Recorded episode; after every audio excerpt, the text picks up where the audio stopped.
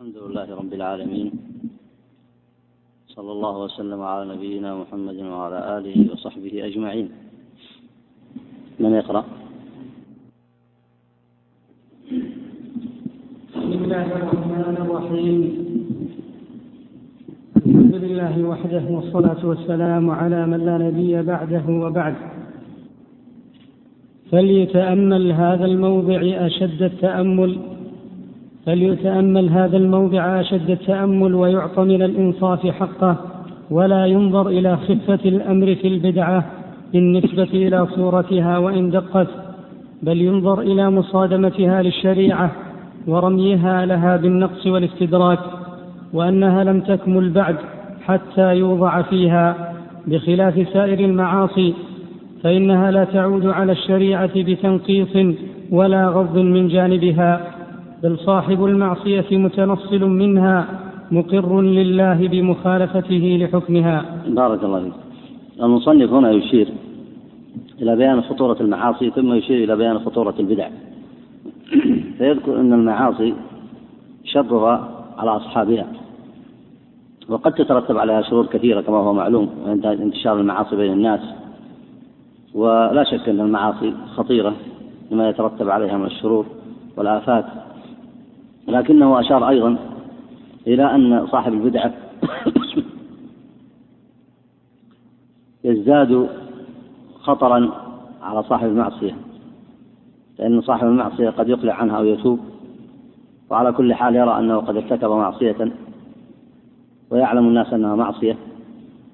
وأما صاحب البدعة فإنه يظن عند نفسه أنه على صواب.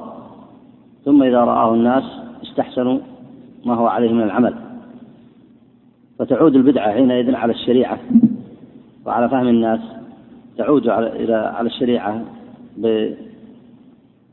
بالغض فيتكاثر الناس على البدع وأيضا تعود على المجتمع بأسباب خطيرة منها أن يظن الناس أن ذلك من الدين وهو ليس من الدين فيتتابعون عليه. فالمصنف هنا يشير إلى هذين الموضوعين أو إلى هذا الفرق. ثم يريد أن يقول فالبدعة وإن خفت عند أصحابها في بعض المسائل لكنها كلها خطيرة لأنها تؤدي إلى هذا المعنى الذي أشار إليه. إيه نعم. وحاصل المعصية أنها مخالفة في فعل المكلف لما يعتقد صحته من الشريعة والبدعة حاصلها مخالفة في اعتقاد كمال الشريعة. أي نعم وهذا فرق كبير. المبتدع يخالف في معنى كمال الشريعة فيزيد من عند نفسه ما لم يرد به كتاب ولا سنة. هذا خطر على الدين عظيم. وصاحب المعصية هو مخالف في فعله لما يعتقد صحته. ويعتقد أن الفضيلة صواب وأن الواجب يجب اتباعه. ولكنه يقصر في ذلك ويرتكب المعصية. فهو قريب إن شاء الله من التوبة وقد يرجع. وإن لم يتب فإنه لا ينقل معصيته إلى الاعتقاد فيها. أما إذا اعتقد أن معصيته صواب كما يعتقد المبتدع أن بدعته صواب فلا شك أن هذا مما يفسد الدين على المكلف نفسه ومما يفسد على الآخرين. نعم. ولذلك قال مالك بن أنس من أحدث في هذه الأمة شيئا لم يكن عليه سلفها فقد زعم أن رسول الله صلى الله عليه وسلم خان الرسالة لأن الله يقول اليوم أكملت لكم دينكم إلى آخر الحكاية وقد تقدمت. يتقدم نقلا عن الإمام مالك والإمام مالك كغيره من الأئمة ممن كانوا يشددون في هذا الأمر ويحافظون على المجتمع الإسلامي أن تنتشر فيه الأفكار المنحرفة. وأن تنتشر فيه التصورات الفاسدة. فأعظم خطرا على الإنسان أن يدخل إلى قلبه وعقله تصور فاسد عن الدين. ومعاني ليست صحيحة. ولذلك قال الإمام مالك من أحدث أي من ابتدع من هذه الأمة أي من المسلمين شيئا أي شيئا في الدين لم يكن عليه النبي صلى الله عليه وسلم وأصحابه لم يكن عليه سلفها فقد زعم أن رسول الله صلى الله عليه وسلم خان الرسالة. أي يلزمه على مذهبه الباطل هذا أن النبي صلى الله عليه وسلم لم يبلغ الدين. لأنك إذا سألت أي إنسان يبتدع في أي مسألة من المسائل يبتدع فيها. يمكن أن تسأله هذين السؤالين. السؤال الأول هل هذا الذي تعمله من الدين أو ليس من الدين؟ فإذا قال هذا الذي يعمله من الدين إذا قال هذا الذي يعمله ليس من الدين فحينئذ لا نقاش لنا معه لأنه قد اعترف على نفسه أن عمله هذا ليس من الدين. وإن قال هذا العمل الذي يعمله من الدين قلنا له أين أين فعل النبي صلى الله عليه وسلم له؟ وأين ورد في كتاب الله وسنة النبي عليه الصلاة والسلام؟ فتنتقل معه إلى سؤال ثالث. فتقول هل النبي صلى الله عليه وسلم علمه وعمل به أم لا؟ فإن قال عمله وعمل به فلا بد أن يأتي بدليل. فإذا قال عمله وعمل به لكنه أخطأ. نحن ما نجد عليه دليل لأن النبي ما أخطأ ما أظهر هذا. قلنا أنت كذبت على النبي عليه الصلاة والسلام ويلزمك أن النبي أخفى هذا الأمر ولم يظهره وهذه خيانة للرسالة. وهذا وإن لم يلتزم بهذا لكن يلزمه ذلك. يعني يترتب على قوله ذلك. والنظر بمثالين مثال لو أن إنسان قلت له أنت لماذا تدعو البشر من دون الله؟ أو مثلا تطوف بالقبر أو مثلا تذهب للكهنة وتقول أن فعلي صواب. أسألك هل هذا من الدين أو ليس من الدين؟ إذا قال ليس من الدين مخالف للدين فقد كفانا شره فعلمنا أنه مخالف للدين وعلم هو عند نفسه أنه مخالف للدين. إن قال هذا من الدين يجوز لأن دعاء الصالحين محبة لهم والطواف على قبورهم محبة لهم والذهاب إلى الكهنة لا شيء فيه بل هو مشروع. فقلنا إذا كان من الدين ومثل الاحتفالات مثلا بليلة الإسراء والمعراج والاحتفالات الاحتفالات البدعية وقس على ذلك سائر البدع. لأن قال هذا من الدين قلنا له هل علمه النبي صلى الله عليه وسلم وعمل به؟ فإن أراد أن يقول عمله النبي صلى الله عليه وسلم وعمل به فإنه لابد أن يكذب لأن النبي ما عمل بذلك. النبي ما عمل بذلك ولا أمر به ولا يمكن أن تجد هذا في كتاب لا في كتاب الله ولا في سنة النبي صلى الله عليه وسلم ولا في كلام السلف. فإذا قال علمه النبي ولم يظهره علمه ولم يعمل به قلنا إذا يلزمك أن النبي صلى الله عليه وسلم علم أمورا من الدين ولم يعلمها للناس. فهذا يلزمك أن النبي خان الرسالة. هذا شرح للكلام الإمام مالك. واستفاد علماء السنة من هذا من قول الإمام مالك قواعد في الرد على البدع. منها ما أشرت إليه. فأنت بإمكانك أن تسأل كل إنسان يبتدع بدعة فتقول له. هل هو من الدين أو ليس من الدين؟ فإن قال ليس من الدين فقد كفاك شره. وإن قال من الدين تسأله أين عمل النبي صلى الله عليه وسلم؟ هذه كتب السنة. وهذه كتب المفسرين. وهذه كتب التاريخ. وهذه كتب السير. أين عمله النبي صلى الله عليه وسلم؟ في السنة الأولى أو الثانية أو الثالثة؟ قبل الهجرة ولا بعد الهجرة؟ في مكة أو في المدينة؟ أين عمل هذا؟ وطبعا هو لن يأتي بشيء. فسيقول لك هو ليس لم يعمل به النبي صلى الله عليه وسلم لكن نحن نعمل به. نقول طيب إذا أنت تزعم أنك جئت بشيء لم يأتي به النبي عليه الصلاة والسلام. فكلام الإمام مالك أخذ منه علماء السنة قواعد في الرد على أهل البدع. الشاطبي هنا يشير إلى أن كلام الإمام مالك هو في الكبير منها وفيما يستهين به الناس حتى لو استهانوا به. كلام الإمام مالك ينطبق على هذا وينطبق على هذا ولذلك سيستدل على ذلك. اقرأ ما بعده. ومثلها جوابه لمن أراد أن يحرم من المدينة وقال أي فتنة فيها؟ إنما هي أميال أزيدها. فقال وأي فتنة أعظم من أن تظن أنك فعلت فعلا قصر عنه رسول الله صلى الله عليه وسلم إلى آخر الحكاية وقد تقدمت أيضا. إيه نعم تقدمت أيضا في موضع سابق وأوردها هنا مرة أخرى ليبين أن ما يتساهل الناس فيه ويظنونه من صغار البدع ومن البدع الجزئية هو خطير جدا. وهذا كلام الإمام مالك. هذا كلام السلف في هذا. فالرجل المفروض عليه أن يحرم من أين؟ إذا كان من المدينة قادم إلى مكة من أين يحرم؟ عند الحليفة. وهو من أين أحرم؟ يريد أن يحرم من المسجد جوار القبر قبر النبي عليه الصلاة والسلام. فيقول ما هي؟ أمر بسيط ما هي إلا أميال أزيدها. مثل كثير من الناس يستصغرون كثير من البدع. فماذا قال الإمام مالك هنا؟ صغر فيها؟ سهل فيها؟ ولا قال أي فتنة أعظم؟ لماذا؟ لما تتضمنه زيادة هذه الأميال من زيادة على الشرع وافتيات عليه وأن يزعم الرجل هذا لنفسه ولمن يتابعه بعد ذلك على بدعته أنه قد أتى بفضيلة لم يأتي بها النبي صلى الله عليه وسلم وأصحابه. فلذلك قال الإمام مالك وأي فتنة أعظم؟ من أن تظن أنك فعلت فعلا قصر عنه رسول الله صلى الله عليه وسلم. وبهذا الأدلة تؤكد على أن ما يسمى بالبدع الجزئية ذكرها المصنف هنا أو ما يستصغره كثير من الناس يدخل في هذا المحذور العظيم ويدخل تحت كلية قول النبي صلى الله عليه وسلم كل بدعة ضلالة. أي نعم. فإذا يصح أن يكون في البدع ما هو صغيرة.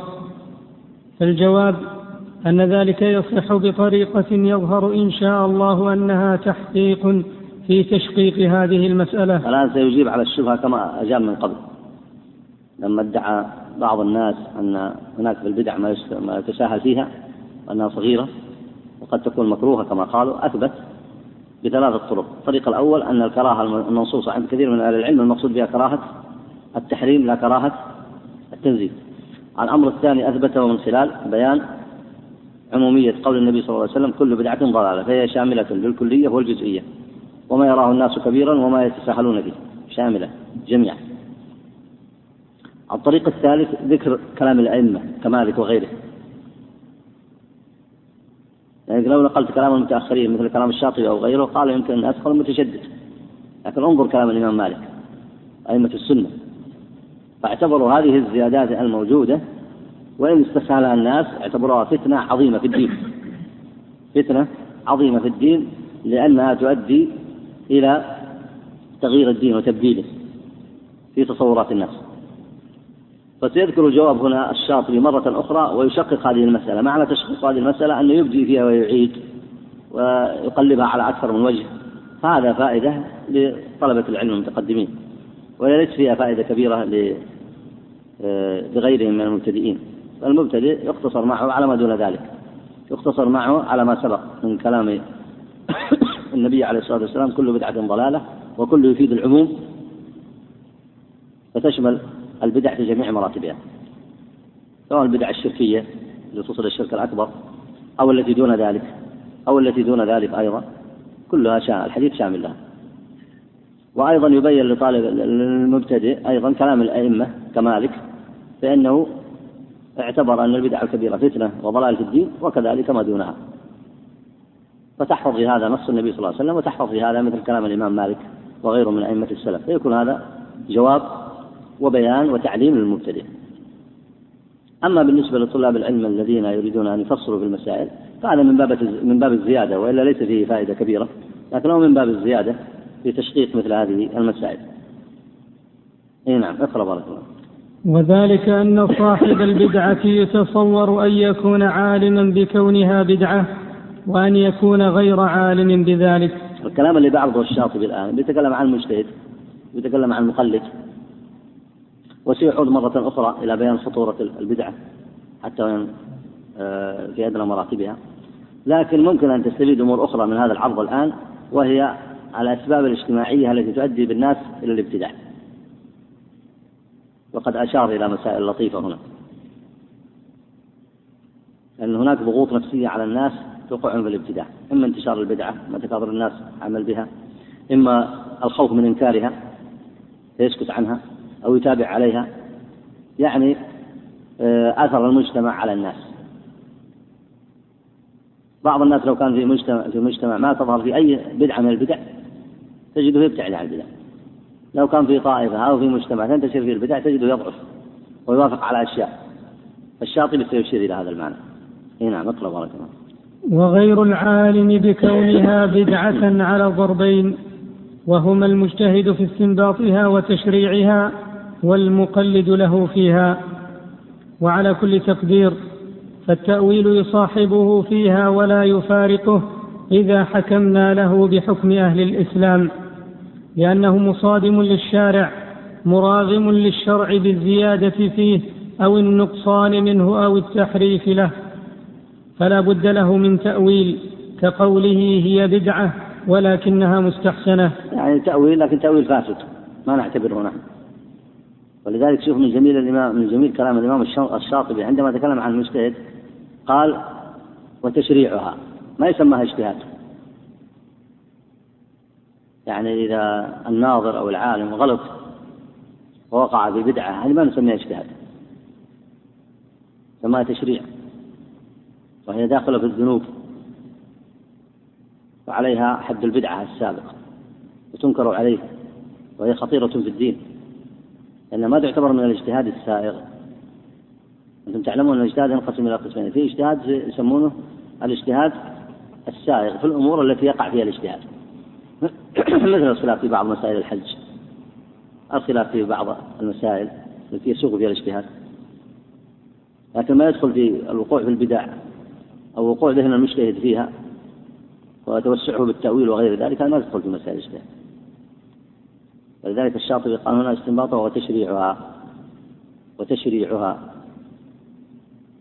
لكن في الاجتهاد في الأحكام السائغة تسمى تشريع عند العلماء ولا تسمى اجتهاد؟ تسمى اجتهاد.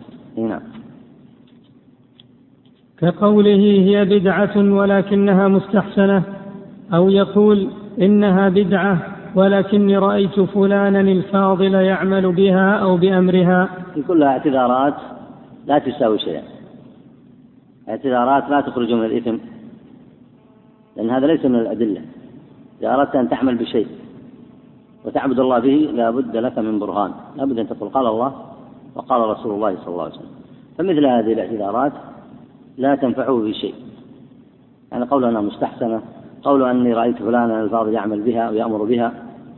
كل هذه الاعتذارات غير مقبولة. نعم.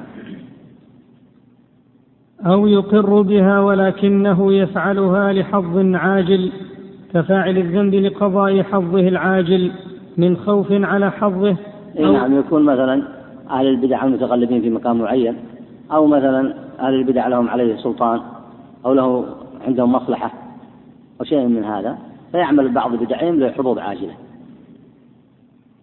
فهذا أيضا لا يعذر به. لأنه قدم حق قدم أمر الدنيا على أمر الآخرة. نعم. أو فرارا من الاعتراض عليه في اتباع السنة. يخاف أن أحد يشغب عليه. يقال هذا متشدد أو متبع للسنة.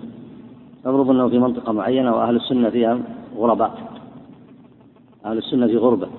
والناس يتعرضون لهم بسوء القول.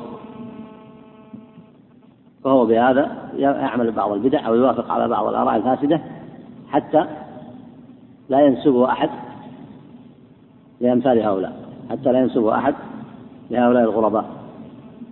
فهذا أيضا لا يعذر به. هذا لا يعذر به. بل يجب عليه أن يتبع الحق ويصبر. إذا أودي يصبر. وإذا تعرض له بكلام سيء يصبر.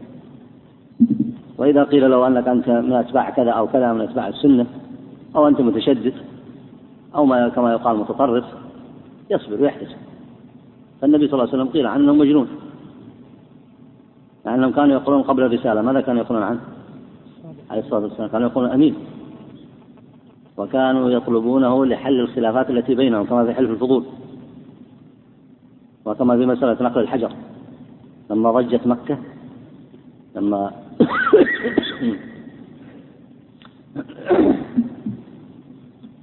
لما هدمت قريش البيت وأرادت أن تبنيه وقصة مشهورة.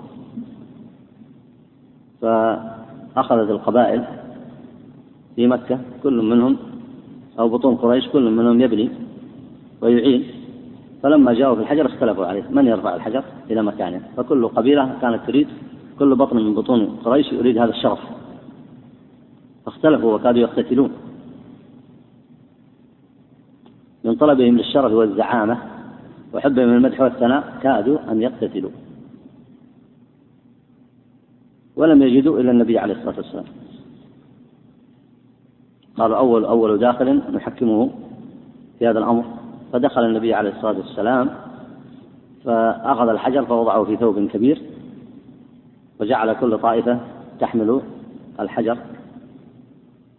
تحمل الثوب من طرف من أطرافه ثم أخذ النبي صلى الله عليه وسلم الحجر بيده الشريفة ووضعه في مكانه. فكان عندهم محمدا وأمينا وأصبح بعد ما جاءهم بالحق مذمما ومجنونا. فالأنبياء أوذوا وقال عنهم السفهاء أشياء كثيرة من هذا القبيل.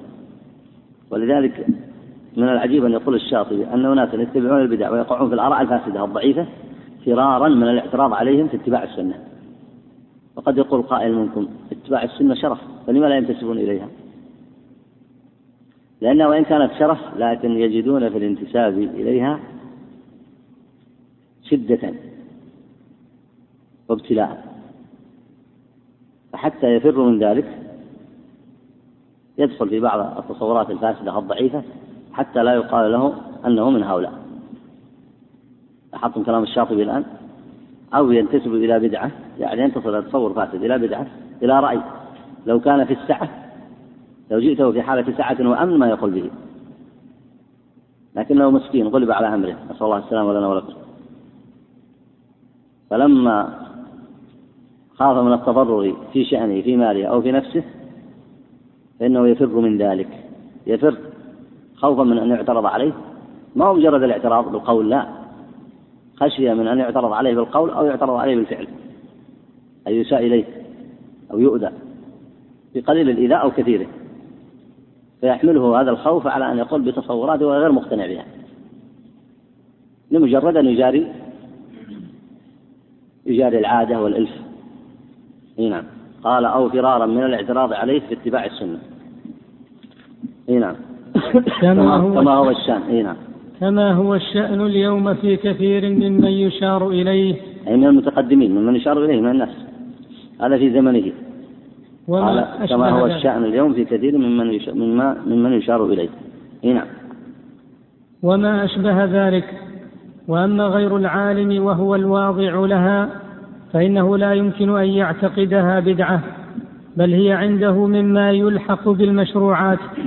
كقول من جعل يوم الاثنين يصام لأنه يوم مولد النبي صلى الله عليه وسلم وجعل الثاني عشر من ربيع الأول ملحقا بأيام الأعياد لأنه عليه السلام ولد فيه. وكمن عد السماع والغناء مما يتقرب به إلى الله بناء على أنه يجلب الأحوال السنية. هذه المسائل سبق الكلام فيها تفصيلا عند الشاطبي. وبيان الأدلة على أنها من البدع. لكن المقام هنا مقام آه، ذكر هذه الأمثلة نماذج لما يقع في النفوس من تصورات مراعاة للإلف والعادة أو لتصورات الناس. لأن هذا الأمر كثر عند الناس أو انتشر عند الناس أو انتشر عند هذه الطائفة. فيتتابع الناس عليه. يتتابع الناس عليه. إي نعم. أو رغب في الدعاء بهيئة الاجتماع في أدبار الصلوات دائما بناء على ما جاء في ذلك حالة حالة الوحدة. حالة الوحدة إيه؟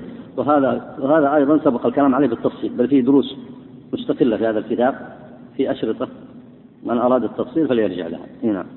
أو زاد في الشريعة أحاديث مكذوبة لينصر في زعمه سنة محمد صلى الله عليه وسلم. فلما قيل له إنك تكذب عليه وقد قال من كذب علي متعمدا فليتبوأ مقعده من النار. قال لم أكذب عليه وإنما كذبت له. أو نقص منها تأويلا هذا كثير آه، يصنعه كثير من أهل البدع. وهو وقد اشتهر به مذهب الكرامية. يكذبون. يكذبون على النبي عليه الصلاة والسلام. وإذا قيل الكذب عن النبي صلى الله عليه وسلم من كذب عن النبي صلى الله عليه وسلم متعمدا فليتبوأ مقعده من النار. قالوا نحن نكذب له لا عليه. ليش تكذبون له؟ قالوا حتى ننصر شريعته ونجمع الناس على ما نقول به. طيب أنتم ما تقولون بها أصلا من البدع. ثم إنكم تأتون بأحاديث موضوعة وكذب على النبي صلى الله عليه وسلم فتجمعون مصيبة على مصيبة. المصيبة الأولى الابتداع والمصيبة الثانية الكذب عن النبي صلى الله عليه وسلم وكله كذب الأول والثاني. فلماذا تستحلون الكذب عن النبي صلى الله عليه وسلم؟ قالوا نحن نكذب له. لا عليه يعني نكذب لمصلحته فتصور إذا وصل الدين عند الناس إلى هذا المستوى.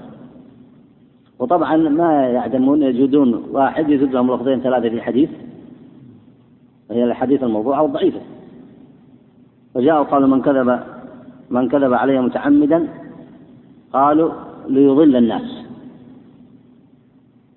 طبعا الزيادة هذه ما هي في الحديث. زادها رجل أخفاكم كذاب. فإذا أنت تكذب عن النبي صلى الله عليه وسلم لتهدي الناس بزعمهم فهذا ما يدخل في الحديث. بل الزيادة اللي وضعتموها ليضل الناس. من من جاء بها؟ ولذلك مما تحتاجه الأمة أشد الحاجة معرفة الأحاديث الصحيحة والتحذير من الأحاديث الضعيفة والموضوعة ونقل العلم الصحيح. إيه نعم. أو نقص منها تأويلا عليها لقوله تعالى في ذم الكفار إن يتبعون إلا الظن وإن الظن لا يغني من الحق شيئا. والمبتدع ما يتبعون إلا الظن والظن لا يغني من الحق شيئا. إذا جئت عندهم بأشياء كما ذكر الشاطبي استحسنوا هذه وقالوا هذه عليها عمل فلان وقال هذه فيها مصلحة. أو جاءوا عليها بأحاديث ضعيفة كل هذه ظنون ظنون كظنون ظنون موهومة. هذه ظنون لا ليست مبنية على مستند. نعم. فأسقط اعتبار الأحاديث المنقولة بالآحاد لذلك ولما أشبه لأن خبر الواحد لأن خبر الواحد ظني فهذا كله من قبيل التأويل. نعم. وأما المقلد فكذلك أيضا لأنه يقول فلان المقتدى به يعمل بهذا العمل ويعتني به كاتخاذ الغناء جزءا من أجزاء طريقة التصوف بناء منهم على أن شيوخ التصوف قد سمعوه وتواجدوا عليه ومنهم من مات بسببه وكتمزيق الثياب عند التواجد بالرقص وسواه لأنهم قد فعلوه وأكثر ما يقع مثل هذا في هؤلاء المنتمين إلى التصوف. إي نعم لأنهم لا يرجعون إلى الأدلة الصحيحة وإذا أخبروا بالأدلة الصحيحة تركوا العمل بها وعملوا بالأدلة الموهومه والموضوعة وعملوا بقول فلان وفلان فأنا يهتدي. يعني الإنسان الآن لا يهتدي إلا إذا تابع ما جاء به النبي صلى الله عليه وسلم. قال الله وقال رسول الله صلى الله عليه وسلم ويسأل الله أيضا السلامة والصبر والصدق والثبات على الحق والإنابة إلى الله عز وجل والتقوى ويحمل نفسه على التكاليف الشرعية واتباع السنن وإظهارها ويقول اللهم سلم سلم حتى يختم الله له بخير. أما إذا كان يتبع قول فلان وقول فلان والأدلة الموضوعة والضعيفة فأنا يهتدي. كيف يعرف الصواب؟ وكيف يستقيم على الطاعة؟ نسأل الله العافية. إيه نعم. طبعا هذه الأمثلة أيضا لا نقف عندها لأن سبق الكلام فيها في أشرطة مستقلة كما كما تعلمون والشاطبي أكثر الترديد فيها نصيحة للأمة وبيانا للحق وأكثر هذا في مواضع كثيرة من كتبه. إيه نعم. وربما احتجوا على بدعتهم بالجنيد والبسطام والشبل وغيرهم فيما صح عندهم أو لم يصح ويتركون أن يحتجوا بسنة الله ورسوله صلى الله عليه وسلم. إيه نعم لاحظ هنا أن آفة البشرية عموما وهذه تحتاج من أهل العلم إلى بيان ومن طلبة العلم الاهتمام. آفة البشرية تعظيم الرجال وينبغي لطالب العلم أن يهتم بهذه المسألة. آفة البشرية تعظيم الرجال. إذا رأيت الناس يعظمون الرجال ويتبعونهم بغير برهان فاعلم أن الأصول فاسدة. فمثلا الآن أنت إذا تأملت في كتاب في كتاب الاعتصام والأمثلة التي ذكرها في البدع. الأمثلة التي ذكرها في البدع. تجد أن شخصا أنشأ هذه البدعة أو طائفة أنشأت هذه البدعة. طيب هل عندهم من دليل من برهان؟ قل هاتوا برهانكم كنتم صادقين. ما في برهان ولا دليل. طيب من تابعهم عليها؟ تابعهم عليها بشر. لماذا إذا سألت هؤلاء لماذا تابعتموهم؟ قال لأن هؤلاء مقدمون. إذا عظموهم فتابعوهم. تجد مثلا الشيعة مثلا. الأمثلة اللي ذكرها الآن الشاطبي واضحة. احتجوا بفلان وفلان وفلان. طيب ومن فلان ومن فلان ومن فلان؟ أي إنسان ليس عنده دليل من الشرع ليس عنده دليل من الكتاب والسنة فإن قوله لا يغني شيئا. مهما نصبته وعظمته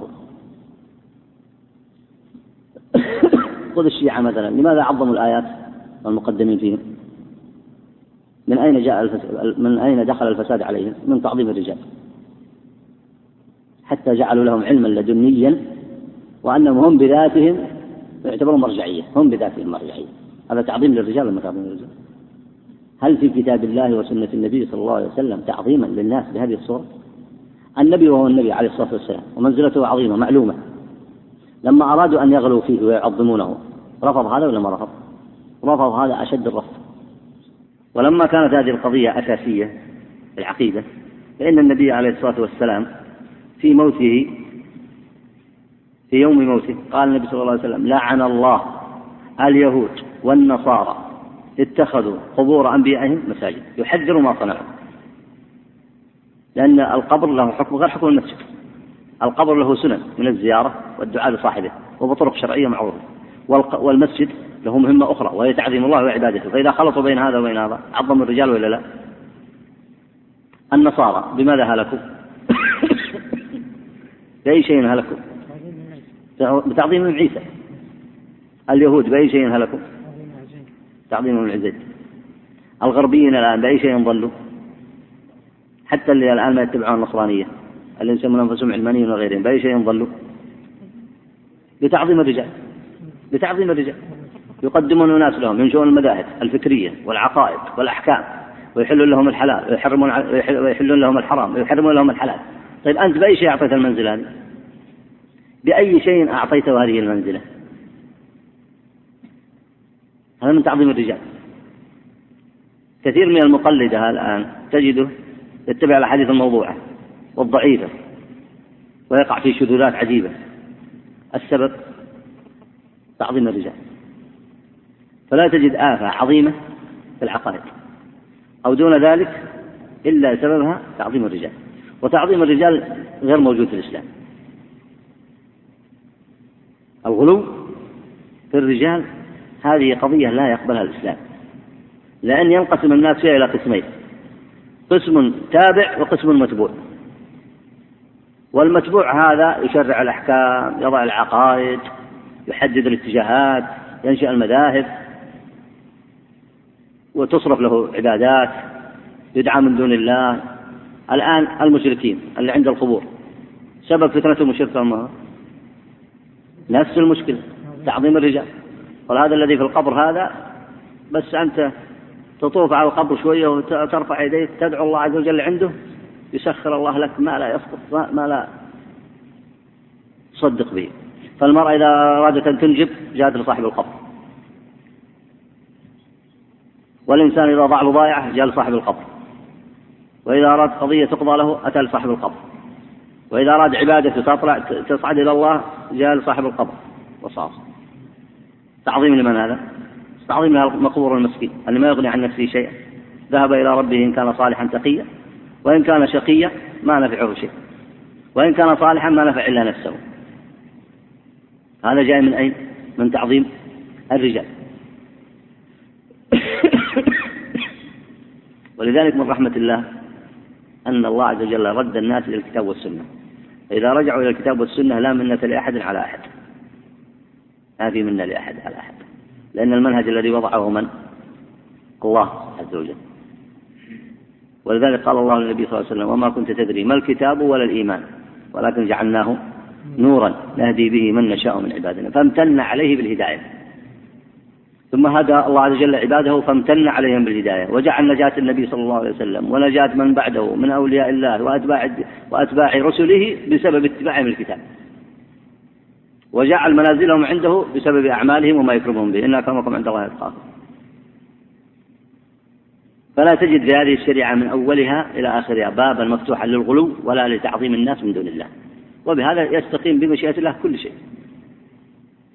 فينبغي لطالب العلم أن يتأمل هذا الأصل وحتى الداعية نفسه يتأمل هذا الأصل فإنه إذا عرفه وضبطه فإنه يكون أكثر قدرة في بيان الحق وفي الدعوة إلى الله عز وجل. وفي السلامة من الفتن أيضا. أي نعم.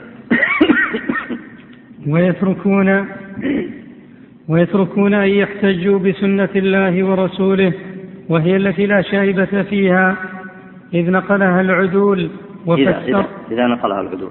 إذا نقلها العدول وفسرها أهلها المكبون على فهمها وتعلمها.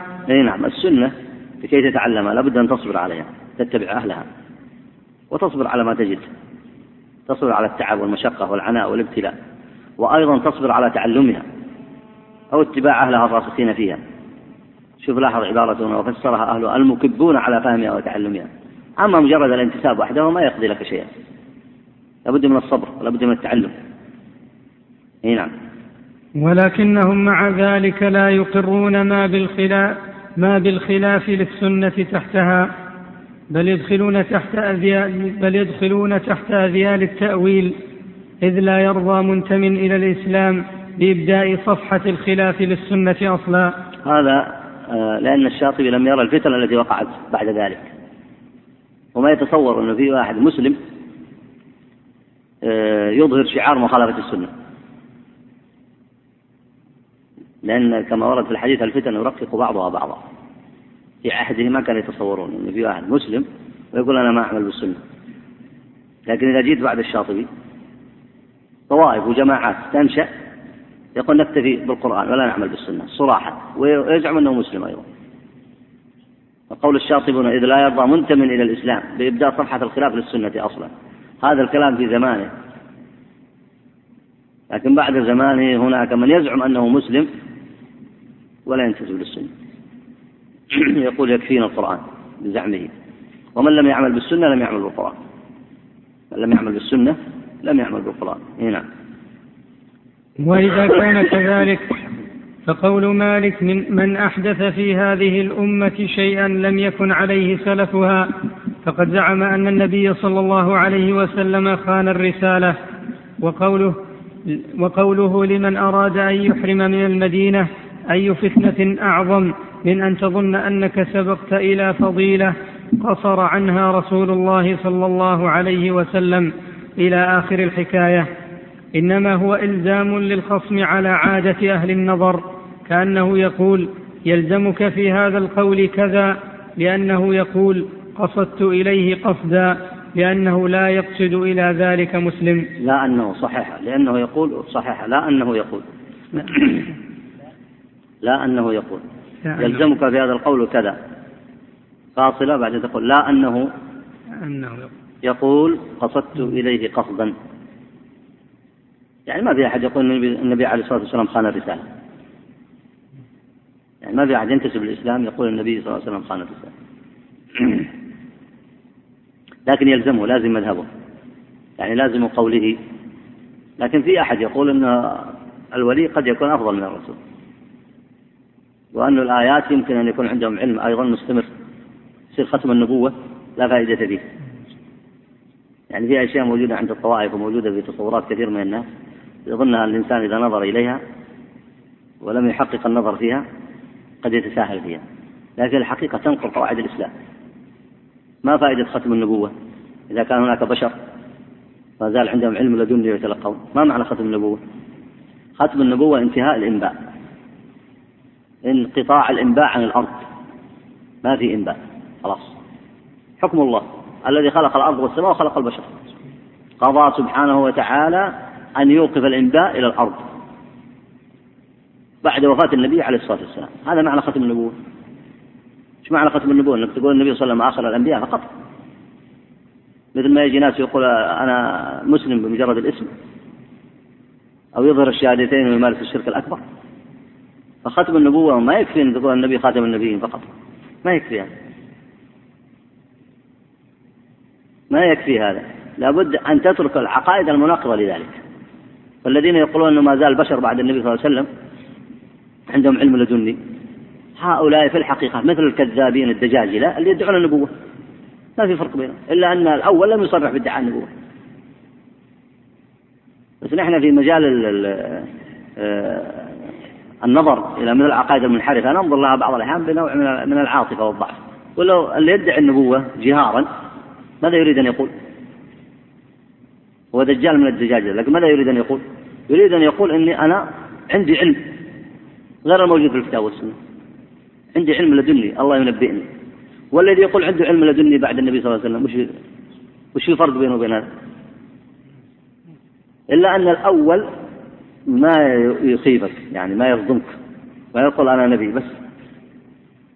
والمجنون هذا قال أنا نبي فضح نفسه ما أحد يصدقه. يقول أنا نبي النبي صلى الله عليه وسلم يقول لا نبي بعدي فيقول أنا نبي ففضح نفسه بين الناس. لأنه لن يأتي بشيء.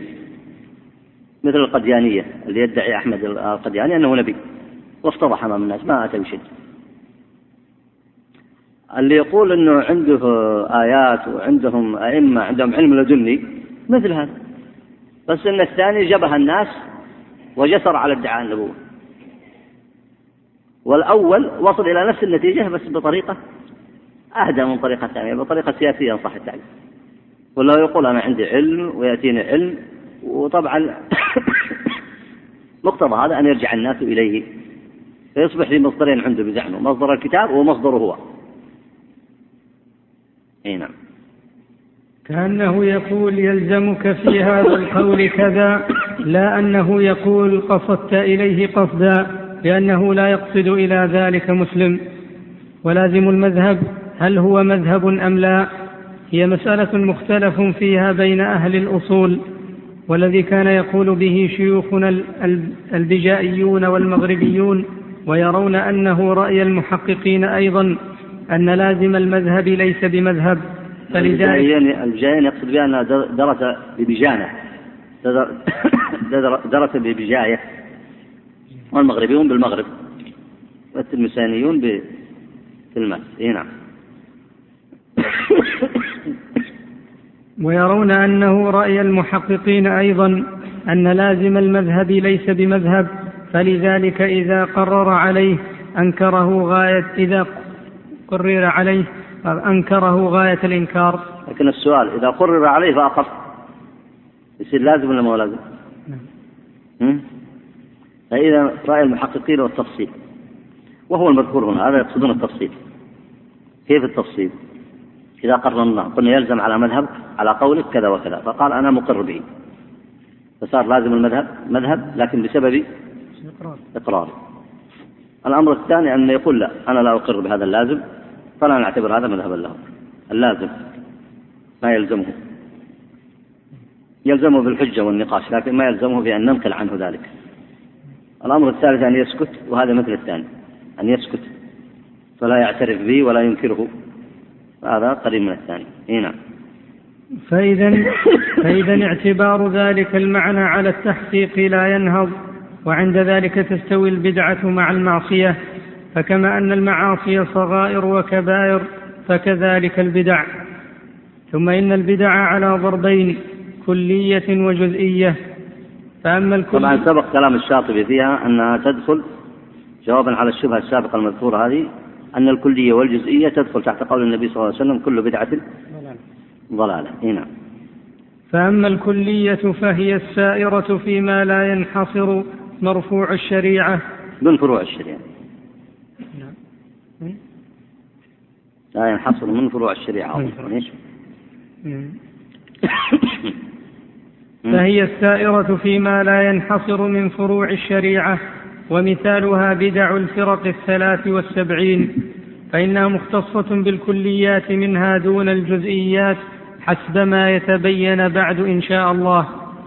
وأما الجزئية فهي الواقعة في الفروع الجزئية ولا يتحقق دخول هذا الضرب من البدع تحت الوعيد بالنار وإن دخلت تحت الوصف بالضلال كما لا يتحقق ذلك في سرقة لقمة أو التطفيف بحبة وإن كان داخلا تحت وصف السرقة.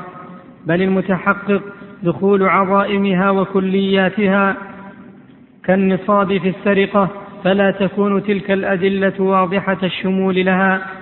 ألا ترى أن خواص البدع غير ظاهرة, غير ظاهرة في أهل البدع الجزئية غالبا كالفرقة والخروج كالفرقة والخروج عن الجماعة. لكن إذا تأملت من جانب آخر تجد خصائص البدعة فيهم فمن خصائص البدعة الافتيات على الشرع. فتجد هذا في الأمور الجزئية كما تجده في الأمور الكلية. من خصائصها عدم العمل بالنصوص الشرعية. الناهية عن ذلك. هذا مشترك بين أصحاب البدع الكلية والبدع الجزئية. وليس بالضرورة أن كل صاحب بدعة يقاتل عن بدعته.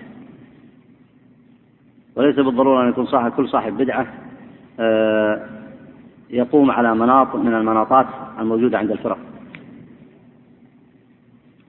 فالبدع الجزئية أيضا تشترك في هذا تشترك في أوصاف كثيرة من أوصاف البدع. نعم أقصد في أوصاف في أوصاف الفرق. تشترك يشترك أصحاب البدع الجزئية؟ في أوصاف من أوصاف الفرق. منها مثلا تجدهم لا يحبون السلف. هذا وصف مشترك بينهم. تجدهم مثلا لا يعنون بالأحاديث الصحيحة. وتكثر عندهم الأحاديث الضعيفة والموضوعة. هذا موجود عند هؤلاء وعند هؤلاء. تجدهم مثلا يفتنون أنفسهم ويفتنون الناس مثل ما قال الإمام مالك لصاحب البدع الجزية قالوا أي فترة أعظم من هذا وليس بالضرورة أن يكون مثلا من المعتزلة ولا من الخوارج ومن غيره. وتجدهم مثلا لا يضبطون مقاصد الشريعة ومقاصد العربية ويكثر فيهم الجهل. أي نعم. وإنما تقع الجزئيات في الغالب كالزلة والفلتة ولذلك لا يكون اتباع الهوى فيها مع حصول التأويل في فرد من أفراد الفروع ولا المفسدة الحاصلة بالجزئية كالمفسدة الحاصلة بالكلية. هذا مقتضى الشبهة السابقة وهي أن البدع على مراتب. بعضها أضر من بعض وبعضها أشد من بعض ونقول نعم. فبدعة عبادة الأصنام أضر من البدع الجزئية نعم.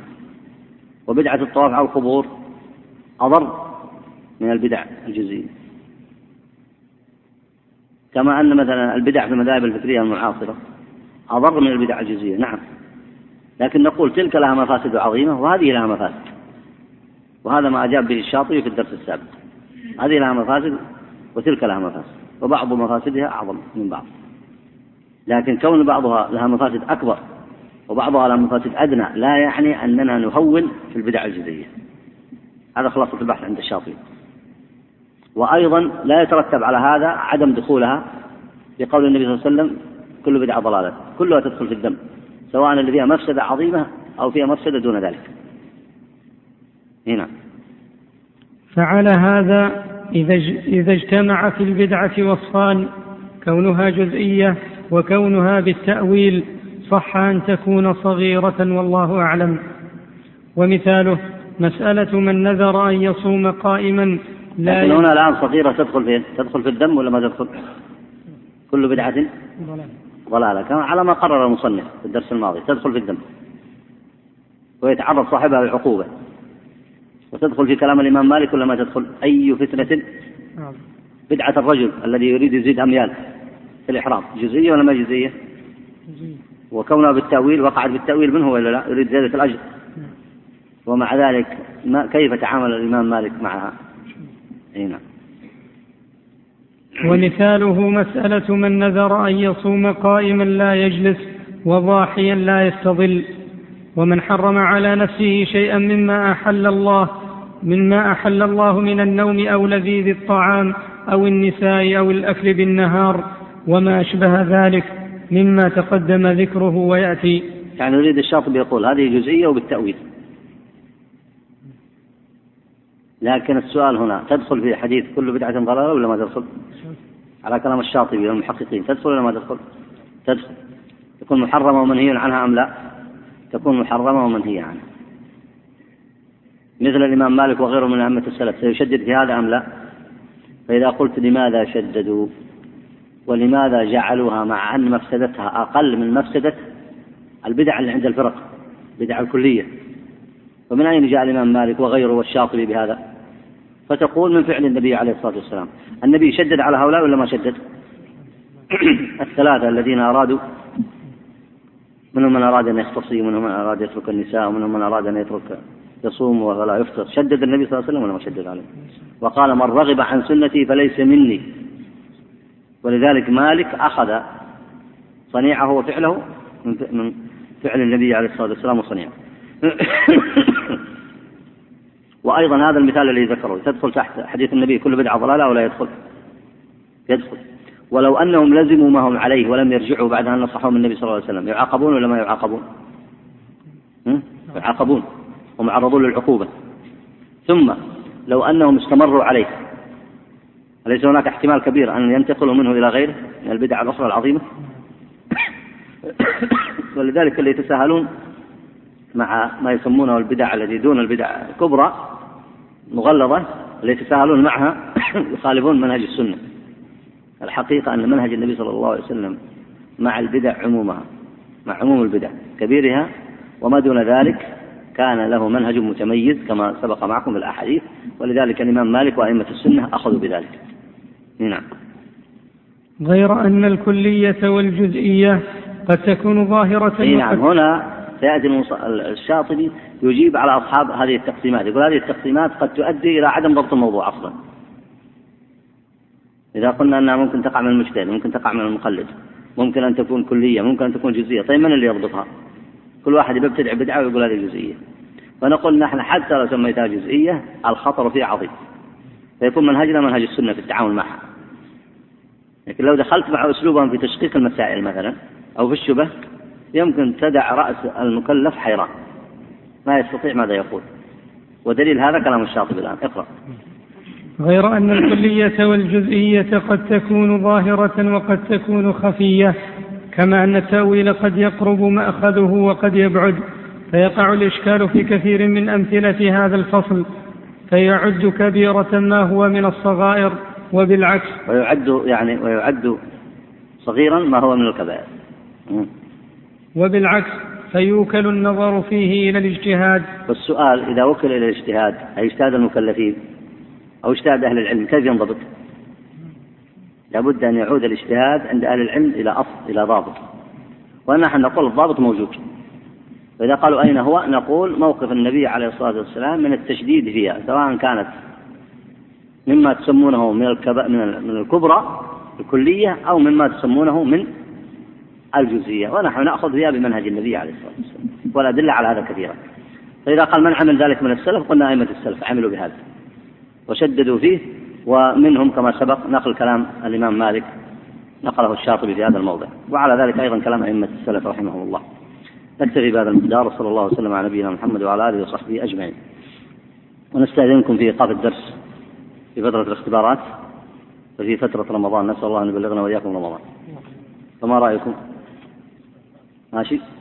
إن شاء الله نبدأ بعد أسبوعين من شوال الأسبوع القادم ما في درس إيه. طيب شوف كم بقي من الوقت الآن؟ طيب آه الأسبوع الثاني متى؟ أول أحد في شوال